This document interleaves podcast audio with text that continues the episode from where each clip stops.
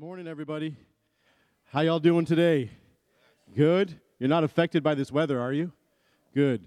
I think we got a little spoiled by having a couple days that were like 30 degrees, um, and then and then we were shocked when we had an ice storm, and and now every morning we wake up, we're not quite sure. We don't know. All right, is it shorts? Is it my snowsuit? I don't know. I don't know. I'll open the door and I will, you know, yeah, I don't know. Anyways, this is the fun time of the year where everything starts coming alive again, and and uh, it, it's beautiful, isn't it? I, for me, I love springtime because everything that looked dead comes back to life. And it reminds me of my journey with Jesus each and every day. And so I've got a beautiful picture ahead of me. And, and, and some days are beautiful and sunny, and other days are a little bit rainy. But here's the truth of the matter is that Jesus was, is with us in each and every day. Come on. And for that, I am thankful. I'm just so grateful that we have the opportunity to assemble together in His name. And uh, I'm excited because this morning I'm going to be delivering a message that I've entitled Counting the Cost.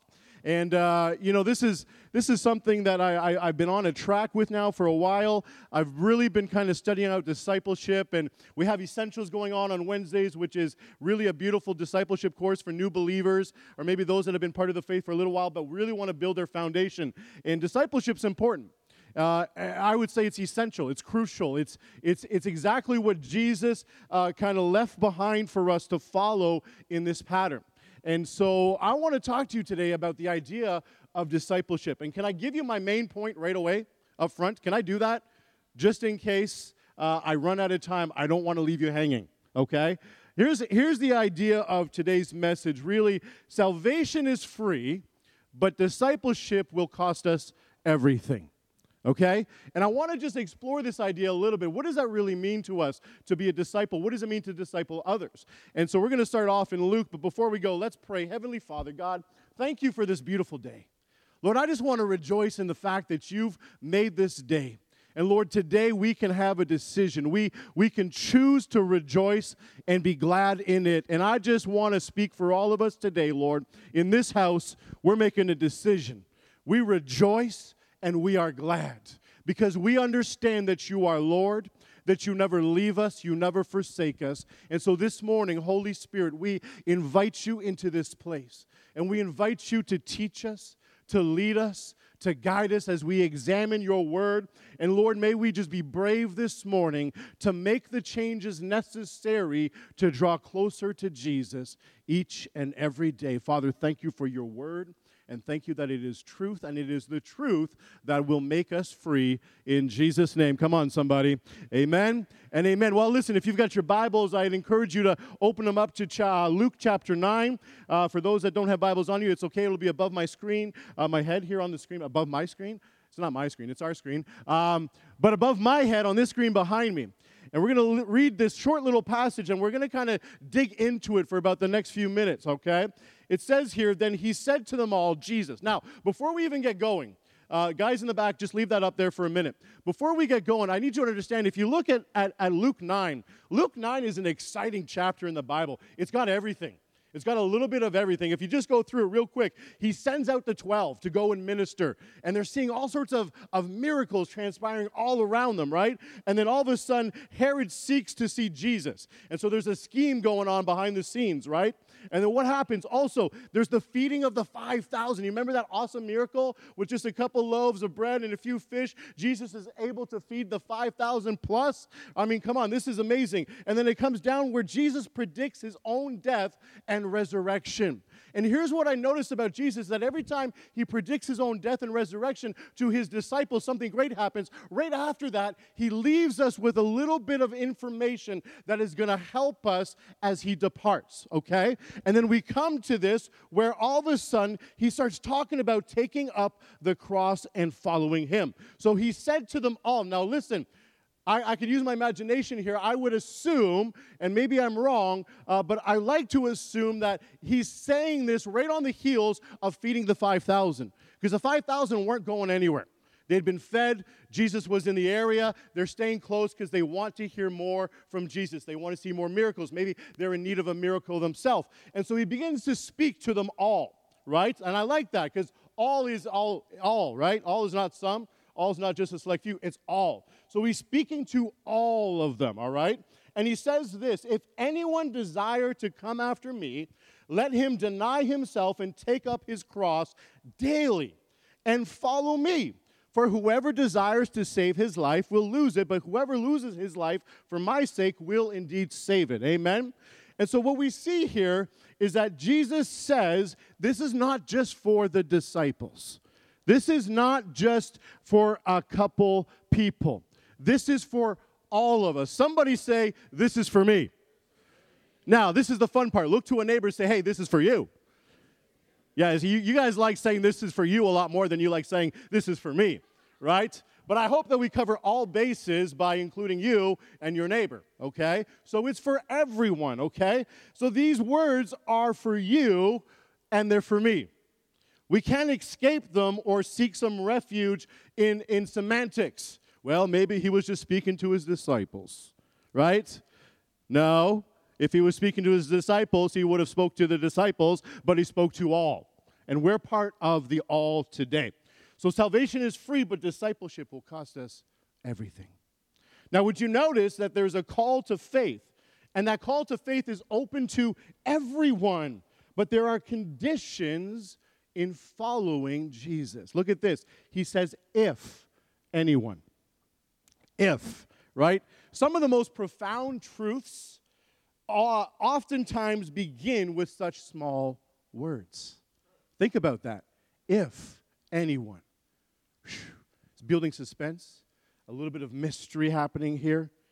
Grammatically speaking, if introduces a conditional clause, meaning there are conditions or circumstances upon which certain consequences follow. You're following me, right? I'm giving you a brief English lesson, and I'm probably the least qualified person to be teaching you about English, as in high school I got a 53. But come on, Jesus saves, and He redeems, and He restores, okay? So there's hope for all of us. I had to look this up on my best friend Google. So, if is one of the first words, listen to this, that children begin to associate with logical thinking and conditional results, right? Parents reinforce this from a young age. We're right in the middle of this. Son, if you eat your broccoli, you might be able to enjoy some ice cream. Well, very quickly, in their minds, the if is associated with an action and a consequence, or in this case, a reward. Consequences don't always have to be bad, just a result of something happening, okay? So if you eat your broccoli, son, you can eat some ice cream. What happens? The broccoli disappears very fast so that the ice cream may be enjoyed. You're following me, right? So the, so the broccoli is gone, the ice cream is enjoyed. But here's what I'm beginning to learn. As one grows into adulthood, the ifs come fast and they come furiously, right? All of a sudden, your entire life is just a whole bunch of ifs stacked up one behind the other, okay? So we figure this out, right? We have a responsibility to do something when we see an if. If you finish your homework, you can go out and play. Anybody ever hear that one? Right? That was my entire life. If you finish your homework, you can go out and play. Well, what did I do? I raced through my homework, often resulting in low marks because I was more concerned with playing than I was with my education. I wish I can go back about 35 years and explain to myself listen, all these friends that you're playing with, you'll never see them again in your life. Ball hockey is not going to lead to any sort of success in your life. Jumping your BMX off the biggest ramp you can find is only going to lead to hurt bodies and broken bones and scars. But education will help you. Young people, listen up. Pastor Bryan knows, speaking from experience. Don't make the same mistakes I've made. If you complete your chores, you can use the car this weekend. Anybody have that one? That was my favorite. If you complete your chores, Bryan, you can drive the 1995 Dodge Caravan in the ugliest green you can find. let's be real, there is no way to make a Dodge Caravan cool. The only reason I was popular was because I could fit six other friends in it. That's the only edge I had up on anybody. I tried my best to make it cool, just did not happen. If you take your medicine, then your symptoms will be relieved. If you go to work, then you will receive a paycheck. Come on. If if, if. And so we begin to realize that life is full of a bunch of ifs. And so this word if reminds us of our responsibility to respond and to not be passive. You're with me here? Okay? So here's just a few examples from Jesus himself, and I thought that Pastor Adam was going to steal my whole message. But if anyone has ears to hear, the Bible says what? Let him hear. John 7 says, If anyone is thirsty, let him come to me and drink. Maybe you're thirsty this morning. The condition is that if you come to him, you can have a drink. John 8 says, If you continue in my words, then you are truly disciples of mine. And one of my favorites, if you love me, keep my commandments. So if means we have a choice in whether or not we will make our discipleship matter. And I don't know if you're at a place in your life, but I want discipleship to matter in my life. Each and every day that I'm on this earth, I want to resemble Jesus more and more.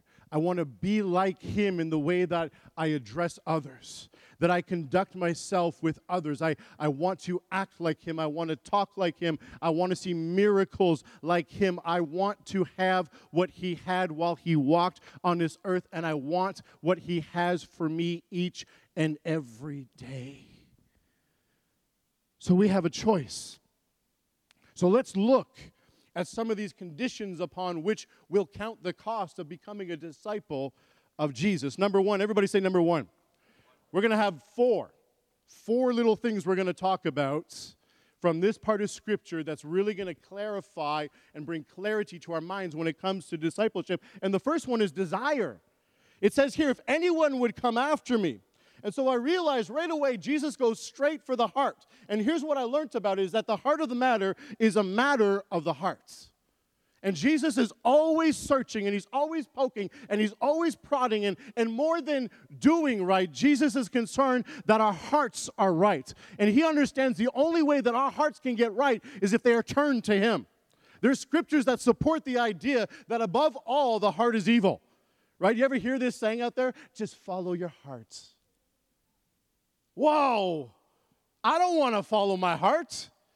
I've done that before and it leads me into troubles. Come on. It leads me into a mess. The Bible is very clear. Your trouble, your heart will lead you to trouble and it will lead you astray unless it's turned towards God. And so we see that there's a desire that needs to take place in our lives if we're going to become a disciple. The phrase desire to come is this idea of, of intentionality and involves an act of the will. There's something that needs to transpire inside of us before we even get going. In other words, uh, in order to walk with Jesus, you must first want to walk with Jesus. You've got to want it. You've got to desire it. You've got to have intention about it, right? It's, it's, it's one thing like, hey, here, listen, this is my struggle. Can I be real with you this morning? My struggle is, is that I like food. I like cooking, and I like trying new foods, and, and, and, and, I, and, and I love food. But the struggle is, is that the more food I eat, the tighter my shirts and pants become. It's weird. I don't know why. It just happens naturally. And so the struggle is, is that I, I, I want to stay at a healthy pace. I'm, I'm, I'm 40 going on 41, right? And I realize that the body just doesn't respond as good as it did when I was 20. Right? Like when my son says, Dada, and he wants me to come on the ground with him, I have to count the cost of that action. Will Dada be able to get back up? when Dada sits on his bottom on, on, on the floor like you do for an hour, Daddy's bum bum hurts. Daddy's back aches. He's got to go visit his friend at the chiropractor. You know, I got to count the cost. And so we see here that there's really this, this issue of we have to desire, there's a wanting that needs to take place. The same scripture that we read, if you desire, the New American Standard puts it this way if anyone wishes, right? The New Living Translation says, if any of you wants to be my follower. And so it starts with a desire. And so I'm, rec- I'm recognizing it's, it's, it's, there's this turmoil happening inside me that, that I, I, I can't just, just think healthy thoughts and then I'll become healthy. I begin to realize that if I begin to work out, if I begin to stretch, if I begin to do things that will activate my muscles and my body in the right way, then I can eat and not have to worry about my pants getting tighter. Right? There, there, there, there's this condition upon my actions. And so we're in this place now where all of a sudden we're recognizing the first step to discipleship is desire. Do you actually want to be a disciple of Jesus? Is there a desire there to follow him? Is there a desire to walk after him? Is there a desire to walk in his ways? Because here's what I've learned people are going to do what people want to do. If you have a toddler, you understand that this is completely true. No amount of begging works, no amount of bargaining works. Nothing works when a toddler's mind is made up. I admire it. Their no is no, and their yes is yes. I kind of wish I was more like that, right? And so we see that there's this condition of if. And so we see right here that there was no secret teaching for a select few. When Jesus is telling us, listen, you've got to desire to be a disciple first, what's happening is he's not just speaking to a select few. The call of Jesus goes out to everyone, and I see three distinct groups as he's chatting to everyone right here. I see the curious crowd, those nearby, those that are just kind of hanging out on the outskirts. So we have those who are curious. Then I see that there's the committed, there's the committed core, and, and, and that includes the 11 disciples. Apostles. You're like, well, wait a second, there was 12. Yes, but the last one wasn't quite committed, was he? That's the third group. So we have those who are curious, we have those who are committed, and then we have some that might have a counterfeit faith, who maybe are just in it for what they can get out of it rather than actually becoming a disciple and giving up of their will to Jesus and following his footsteps. And so a common misconception in, in discipleship is this is that discipleship is only for the hardcore super committed. And the rest of us get a pass. That's not really what I see here. What I see is one call to all people. If you desire, follow me. If you desire, this morning, where's your desire at? Where's your heart at? Are you going full in, full on for Jesus? Or do you find yourself in the group of maybe the curious? I, I'm wondering out, I'm figuring this thing out. Or, or maybe you recognize, like I had to recognize in, in my early 20s, that I, I was living in this kind of counterfeit faith and I had to make some drastic changes in my life. And so you notice the phrase that says, Come after me. It has an idea of movement. And here's what the movement looks like it's lining up behind the Lord wherever He goes first. And can I tell you sometimes what I'm guilty of? I like to run ahead of him and then ask him to catch up to me. But that's not what I see here. What I see here is a strict command follow me. Follow me. Following someone has the idea of being behind them. Not overstepping your boundaries, not trying to become the captain, not trying to become the leader, but following the instructions, following the footsteps, following the model that was left behind for us to live on this earth. So you can't live on your own terms and then ask God to bless you. You ever tried that? How did it work for you? Did not work great for me, right? You can't do whatever you want to do whenever you want to do it and then be like, oh, toss up a Hail Mary. Oh, Lord, you know, here we go, right? Can you bless this somehow? Here I am again, Lord. I'm in the middle of a mess, right? But can you bless it somehow, right? Here's what the Bible says that's not the way it works. The Bible says if you seek his kingdom and his righteousness first, then all of these things will be added to us. And so you see that there's a clear cut way of following Jesus and becoming his disciple. Do you want to follow him today? Why? Why? People will do what they want to do. Do you want to follow Jesus today? That's the question that's being posed by him to all who hear. Number two, if you're taking notes, right?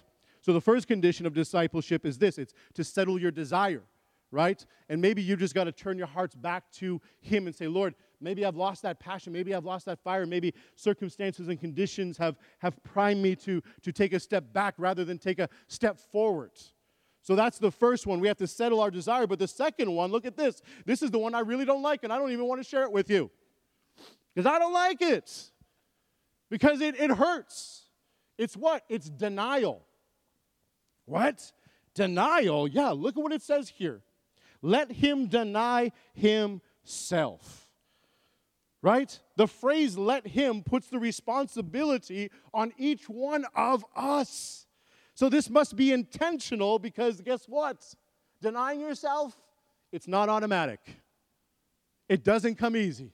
It actually comes with a lot of sacrifice. It actually comes with a, with a, with a lot of fighting within, learning how to set aside your plans and your will and your ways and actually submitting yourself to God's ways and to His plan and to, to His will, right? So the phrase let Him puts that responsibility on each and every one of us.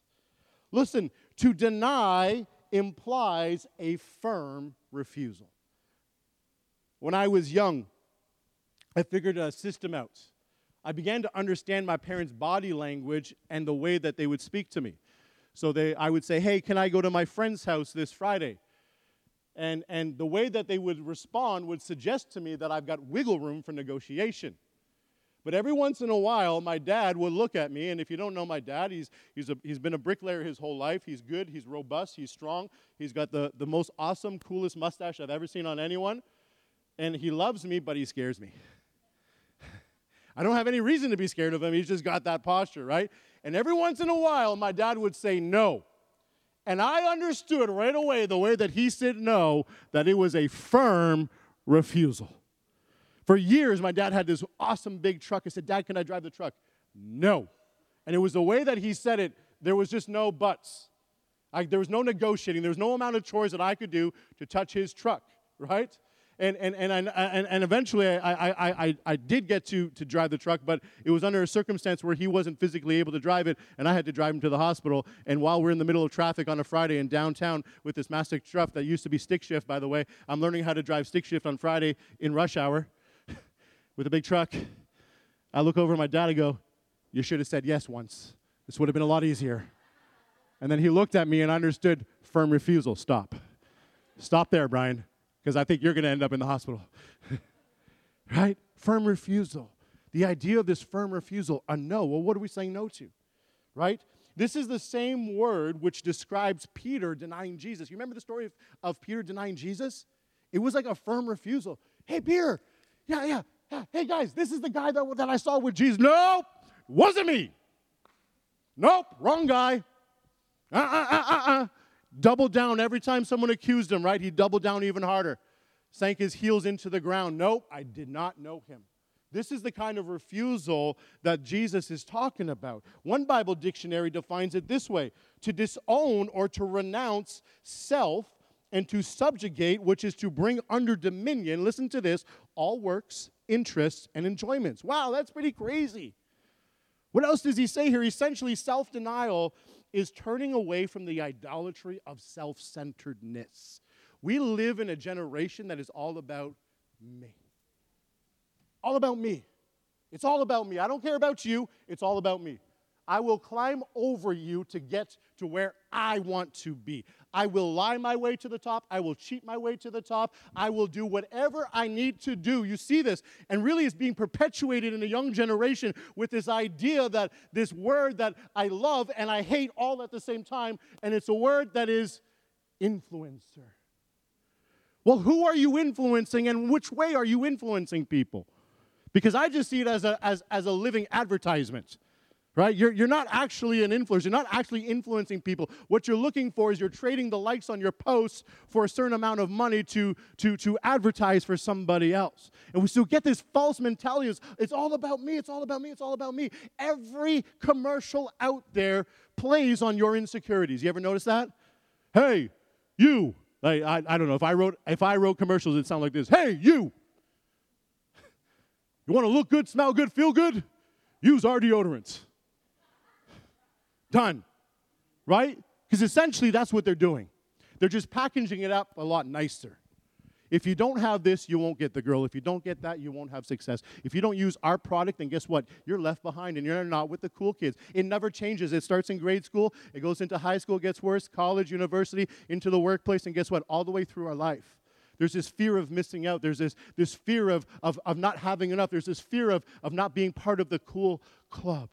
And Jesus comes with a completely different thought frame. It's not about you. What a shallow life if all you're ever doing is just living for yourself all the time. What a shallow life. Get all the way up to the top, and then what? You find out you've been climbing the wrong ladder your whole life, right? You find out that it's a lot lonely up there because to get up there, you had to burn every bridge that was ever in your life. For what? What good is it? What good is it?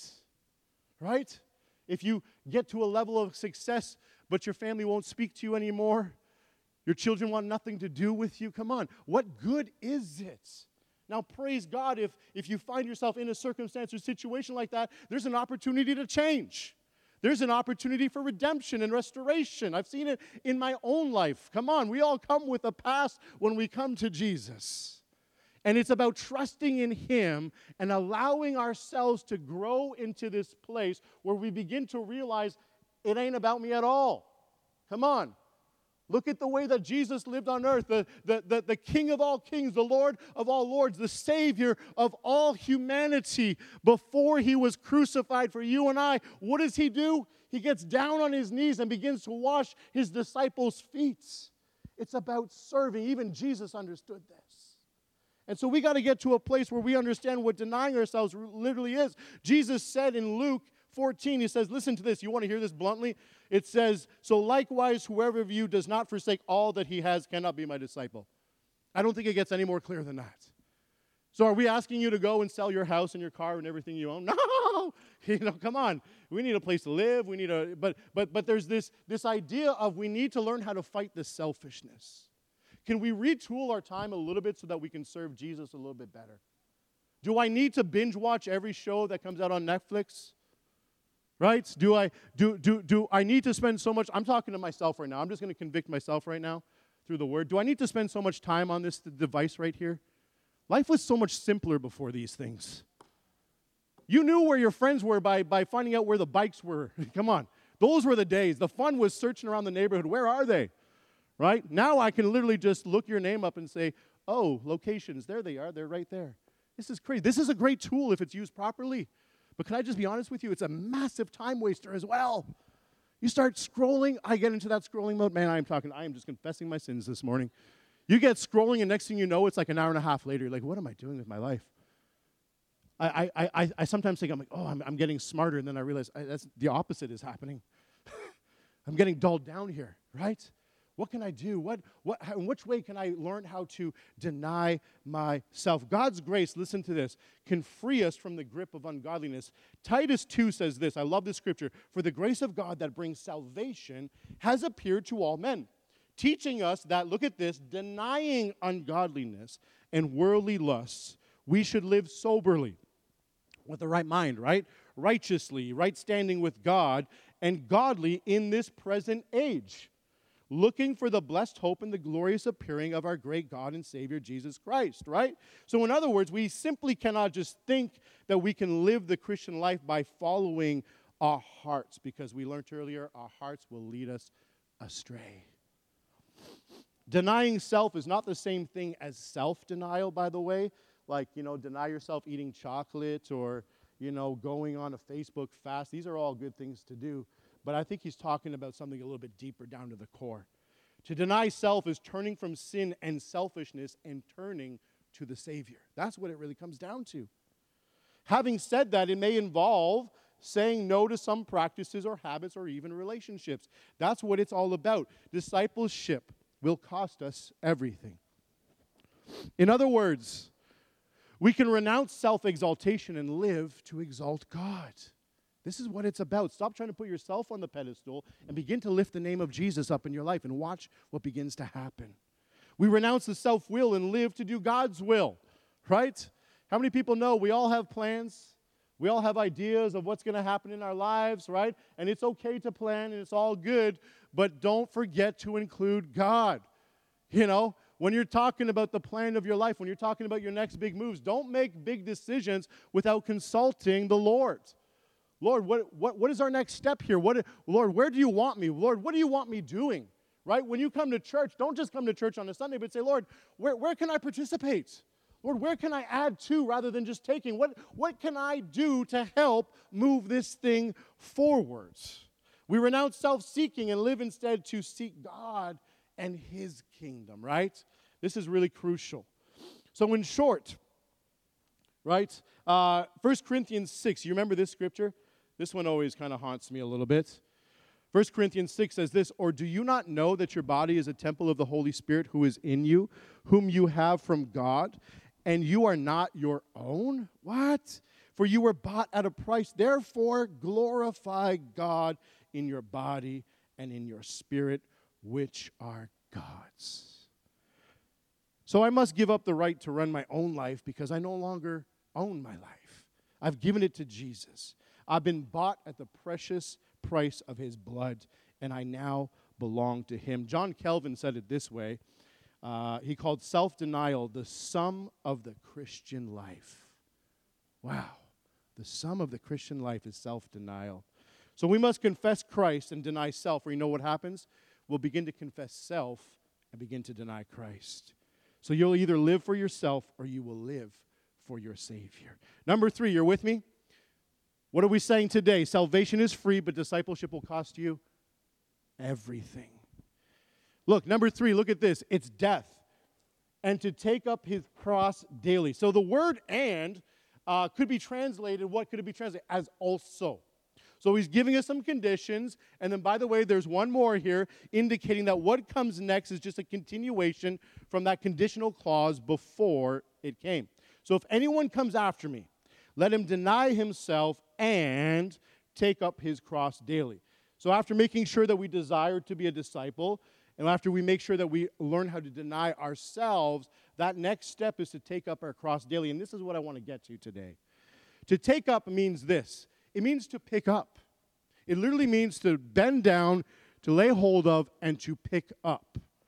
And so, what we begin to see here uh, is that there's an indication, essentially, that you are to lift from the ground the cross that God has intended for you to carry. So the intention is a command to do it and to do it now with no delay. To command to take up shows, look at this. Crosses are not forced on our backs because they don't come against our will. This is an amazing revelation that I had to really kind of chew on. Because I used to say this, well, when bad things would happen, or if I got around people I really didn't like, um, you know, we all have that one cousin. Does everybody have that one cousin? There's always a cousin. They're funny, but not in the ha ha way. You know what I'm saying? They're just they're, they're funny and they always make things awkward and maybe they make your life difficult. And I've heard people say this, well, that's just the cross that I bear. It's just the cross I bear, right? And, and this is not essentially what Jesus is beginning to talk about here. He's talking about something a little bit deeper. The cross is something that we have to lift, it's a choice that we choose to bend down and to pick up and to bear for Christ's sake. To take up is a conscious decision to be a cross bearer. Note that Jesus said each one of us needs to take up our cross. So we see that Christ bore a cross that we can never ever bear when he carried the collective weight of all of humanity's sin and endured this righteous wrath of our holy God, resulting, by the way, in your redemption and your forgiveness. That's the cross that he bore. So Jesus picked this one image, when you think about it, that would make people turn away. Now, we have uh, in, in, in our culture, we really don't understand. We have ideas, and maybe you've listened to some sermons, or maybe you've watched some videos about how brutal the cross is. Maybe you've seen The Passion of the Christ. Remember that movie? really puts it into perspective. My entire life, I always wore a cross, right? And, and, and we, we, we had the sense that we, we beautified it, right? And I was wearing it without understanding what it really meant until Melissa and I, I, I, we were talking about this the other day. We went on our first date, and our first date was actually went to go see the Passion of the Christ. Yeah. One part, she jumped and she grabbed my arm, and I was like, "Hello." Didn't know where to focus. what? Right? But I remember both of us just shedding tears in the middle of that movie, and for, for the first time in my life, really just starting to comprehend what he endured for my sake. And I, I, I kind of went into this state of mind where I was imagining that, that, that each time that they mocked him and they beat him and they spit upon him and they hurled insults at him and, and all those around, I, all I could imagine in my head was, He did that for me, and I don't deserve it, and I can never make up for it. And I begin to understand that the cross was not necessarily, now it's something of beauty to me because I understand what it is, but I had to understand that it was horrific and horrendous. And one, of the worst ways a human can die is upon the cross. And so I didn't want to beautify it anymore. I began to understand that every time I talk of the cross, I'm going to let myself remember exactly what it was that he went through. And as good as Hollywood can depict it, can I tell you something? It was still infinitely worse. It was still infinitely worse. So he picks this one image that he knew, especially in that time, that would turn people away. He wanted people to count the cost of following him. Because what will begin to happen is all of a sudden you start getting free meals. You know what free meals does? It attracts people.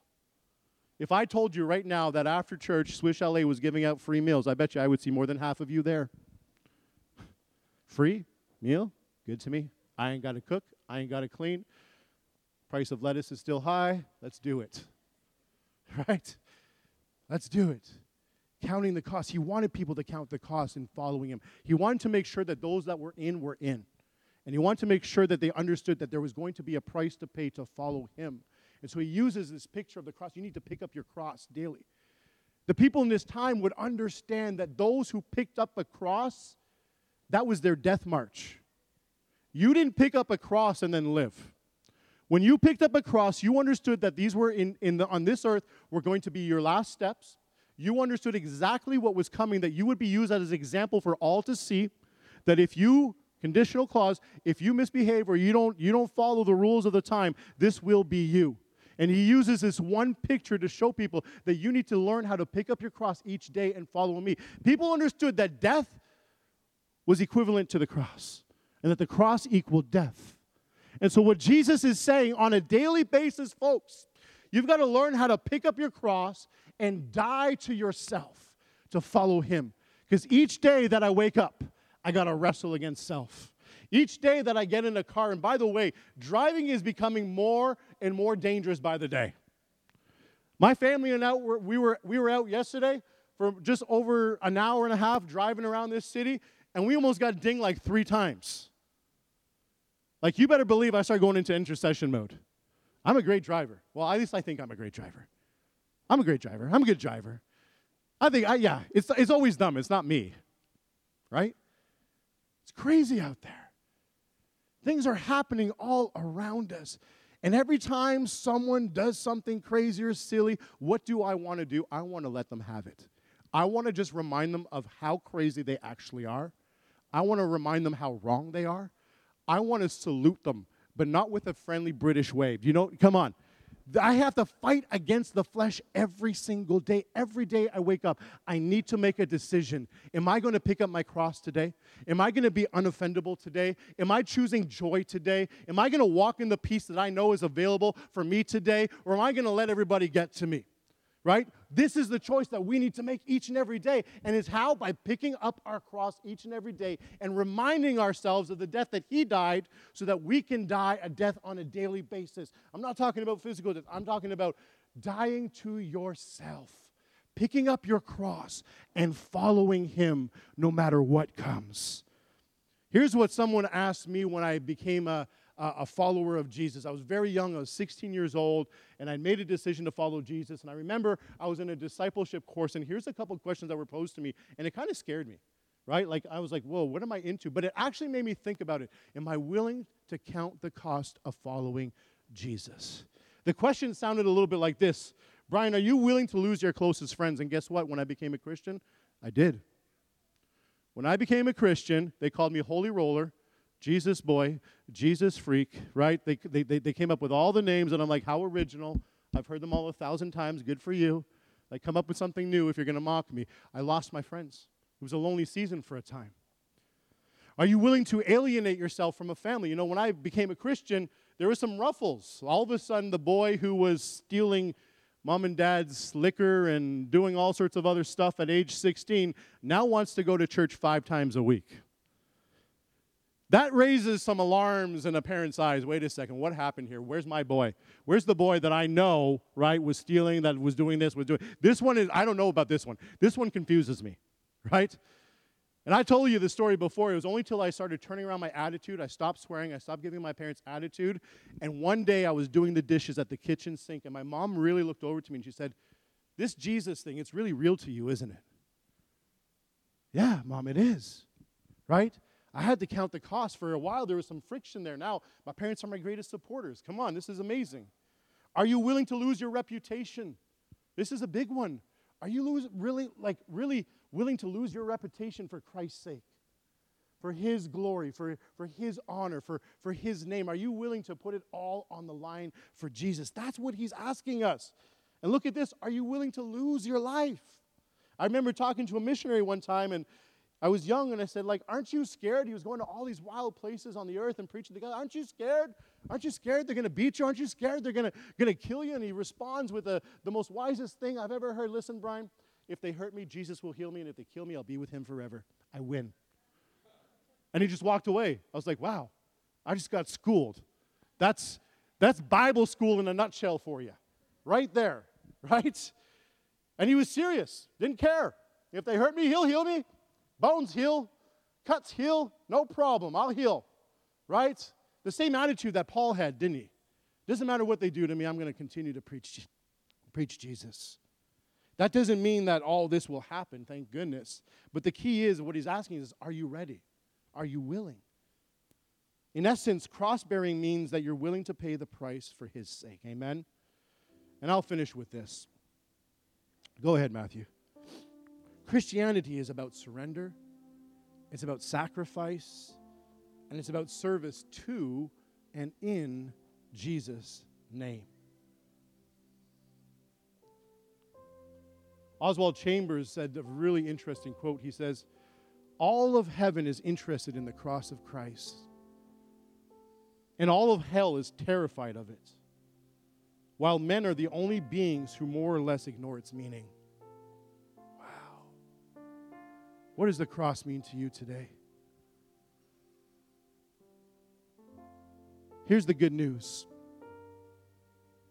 Jesus is asking you to carry a cross on a daily basis. But in short time, your cross will be exchanged for a crown. There are no crown wearers in heaven who were not first cross bearers here below. Are you willing to pick up your cross this morning? Are you willing to deny yourself?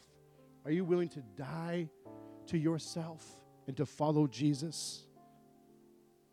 Jesus left the most perfect example for you and I in Hebrews 12. It says, looking on to Jesus who is the author and the finisher of our faith. Look at this.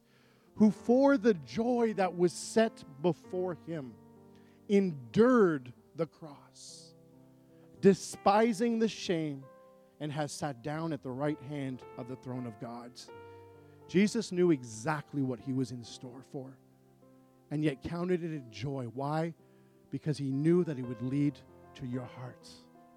He understood that there would be an opportunity for each and every one of you to do the exact same thing, to pick up your cross on a daily basis and to follow Him with full intention of being a disciple.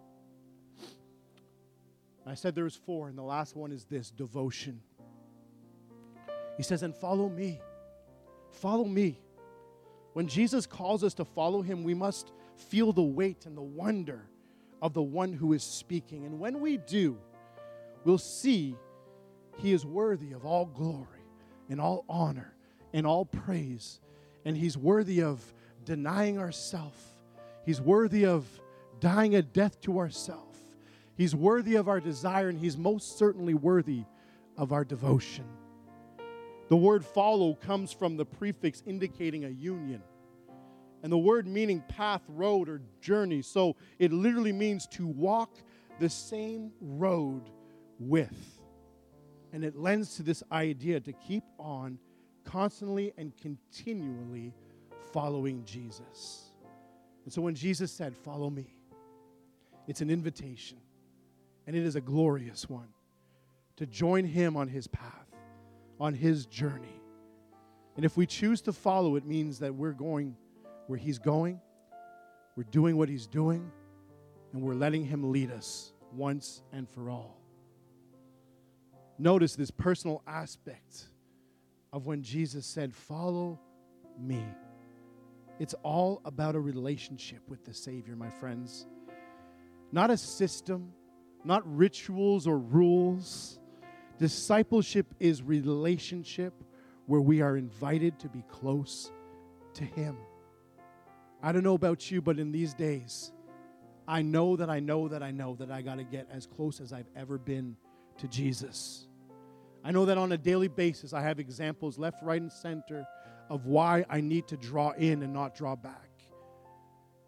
I'm challenged in my life to become and to be known as a disciple of Jesus.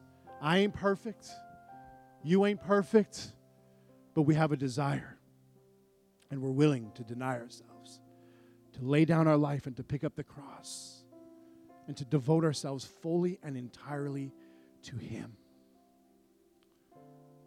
So here's a question to ponder Will I spend my life for the Savior or will I waste my life on this world? That's the question that really Jesus is getting down to. A disciple is one who follows Jesus no matter what. And if you're ready to make that decision today, if you're ready just to carry your cross today and forever, you desire to follow him, you desire to know him, you, you desire to be like him, you're ready to deny yourself and to die to the world and devote yourself wholly and completely to Jesus, then would you stand to your feet with me this morning? Lord, here we are. Father, we recognize your grandness. We recognize the plan that you have for our life. We recognize, Lord God, the call to discipleship. And right now, we're taking a moment, Lord God, to count the cost of following you. Lord, I thank you that in these days, Lord, the, the, the line has been drawn in the sand. And we at Capital City Church acknowledge you as Lord and Savior. And we say, Father, we will follow you all the days of our life. If you're here and maybe you've never asked Jesus to be your Lord, to be your Savior, the first step is to count the cost and know what it is to follow Him. And then the decision is to be made. The Bible says that if you confess with your mouth and believe in your heart that Jesus is Lord, you shall be saved. And so, simply here at Capital City Church, we say a prayer. We say it together. And don't let this prayer fool you. It's not these words exactly that get you into a relationship with Jesus. It's the acknowledgement that he lived and died for you, was resurrected and ascended to the right hand of the Father, and forever makes intercession on your behalf. That the work that he did for you and for me was final once and for all. And when he said it was finished, it was finished and that you have the opportunity today to make a decision to follow Him all the days of your life, which, by the way, results in when we step out of this life and into eternity, we have the assurance that we will be with Him forever in heaven. We don't have to fear death anymore. Death becomes a graduation day where we step into His presence once and for all, where the Bible says there's no more tears, there's no more suffering, there's no more pain or confusion. There is only Jesus. There's only God the Father and all of his saints who have relied on him through all of the ages and put their trust in him and him alone. Is that you today? Do you need to put your trust in Jesus?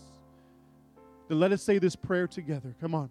Let's say, Jesus, thank you for paying the price for my salvation. I ask you to forgive me of every sin. I repent and I'm purposing to change the way I think and live. I accept you as my Lord and my Savior. Jesus, help me to learn about you and to grow in this kingdom lifestyle. I declare you're my Lord and my Savior. Thank you for receiving me in Jesus' name. And He does today.